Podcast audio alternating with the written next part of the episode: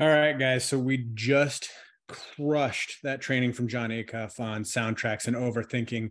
And the first point that he made that I don't know a lot of people caught was you are at the level you are at currently because of what you know, do, and think.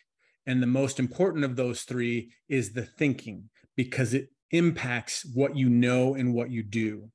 He said, goals are the fastest path between where you are today and where you want to go.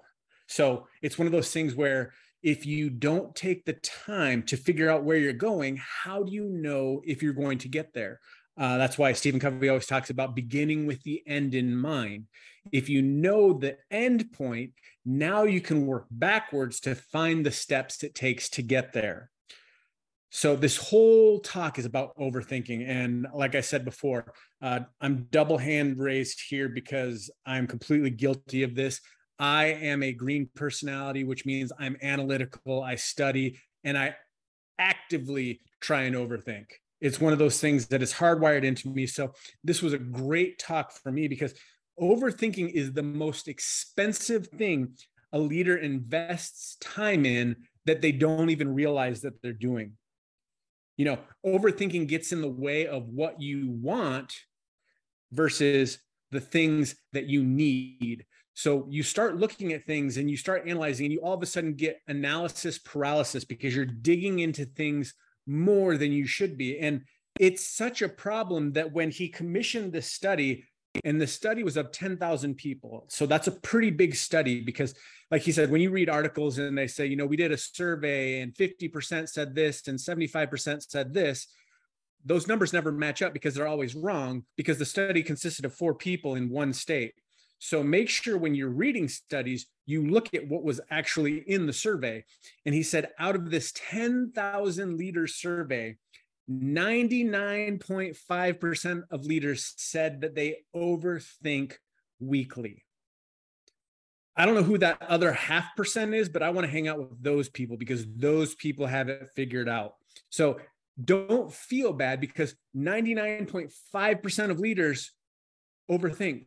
So you're in good company. He said some specific things that were incredible about mindset and how to change your mind. He said, if you can worry you can wonder.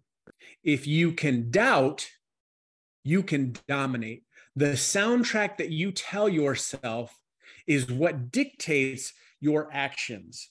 He said, Your soundtrack is the repetitive things that you tell yourself. Great thoughts lead to great actions, and great actions lead to great results. He said, So, what, what do great leaders do? First, they retire a broken soundtrack that they say and know about themselves. Two, they replace it with a new one. And three, they repeat it until it becomes automatic or a habit. So here's the thing we never reach our goals. So why do we even try them? Well, that's one of the broken soundtracks that you would tell yourself because let's say you've been in the company for three years and you're frustrated and you look back and you're like, well, I don't hit my goal. So why do I even try? Guys, the reason why you try is because you have a new month every month to set a goal and to go out and crush it. So retire that and change that. So you have to ask yourself three things about your old soundtrack. Is it true? Is it helpful? And is it kind? So, when you're talking about the things that you tell yourself, here's what's important to realize. And this was mind blowing your thoughts are delivered to you in your own voice. Think about that. When you hear things in your mind, it's coming in your own voice. That is why you trust it every single time, even though it is lied to you millions of times before. In fact, some of you, it's even lying to you today. Your thoughts are delivered in your voice. That's why you trust it. So, the thing that you need to do is you need to stop assuming everything that you tell yourself is true. Your thoughts always show you the direction that you should be going. So make sure that you're taking those thoughts captive and move it forward, which comes to number two. Is it helpful? Do those thoughts that you have push you forward or do they hold you back? You know, it's one of those things where kind of like the people that you get around are they holding you back or are they propelling you forward? Your thoughts are the same way.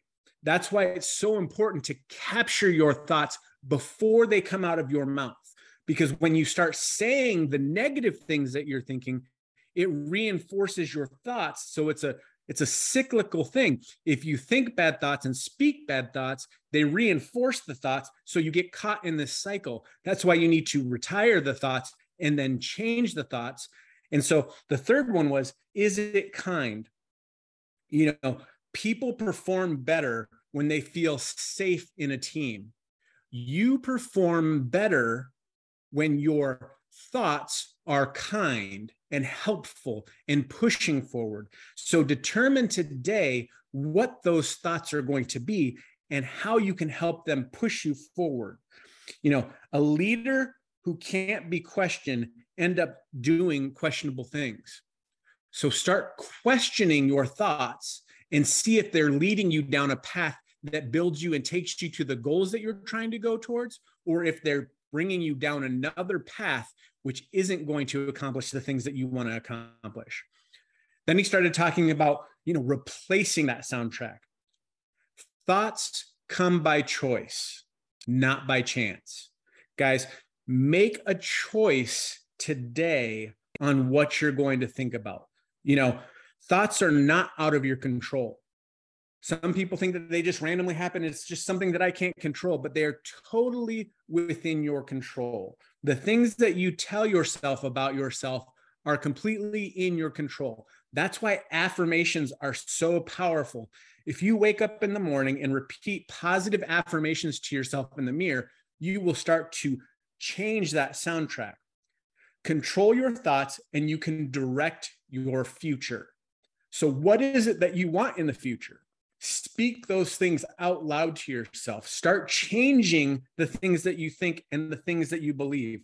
You know an actionable thought that he said was look at your week and say where do i want to win this week? Where do i want to win this week? What is that doing? That's automatically programming your brain for a positive outcome. You're already telling yourself somewhere in this week, I'm going to win. And then you start looking for it. Well, guess what happens? It's not going to be just one event. When you start looking for the wins, you're going to start looking for one win, but you may find three, four, five, six other wins along in that process. And what would that do to your week? If you looked at your week and you saw that you had 10 wins, that's going to give you more motivation, more inspiration, more determination, more grit, more hustle into everything that you do.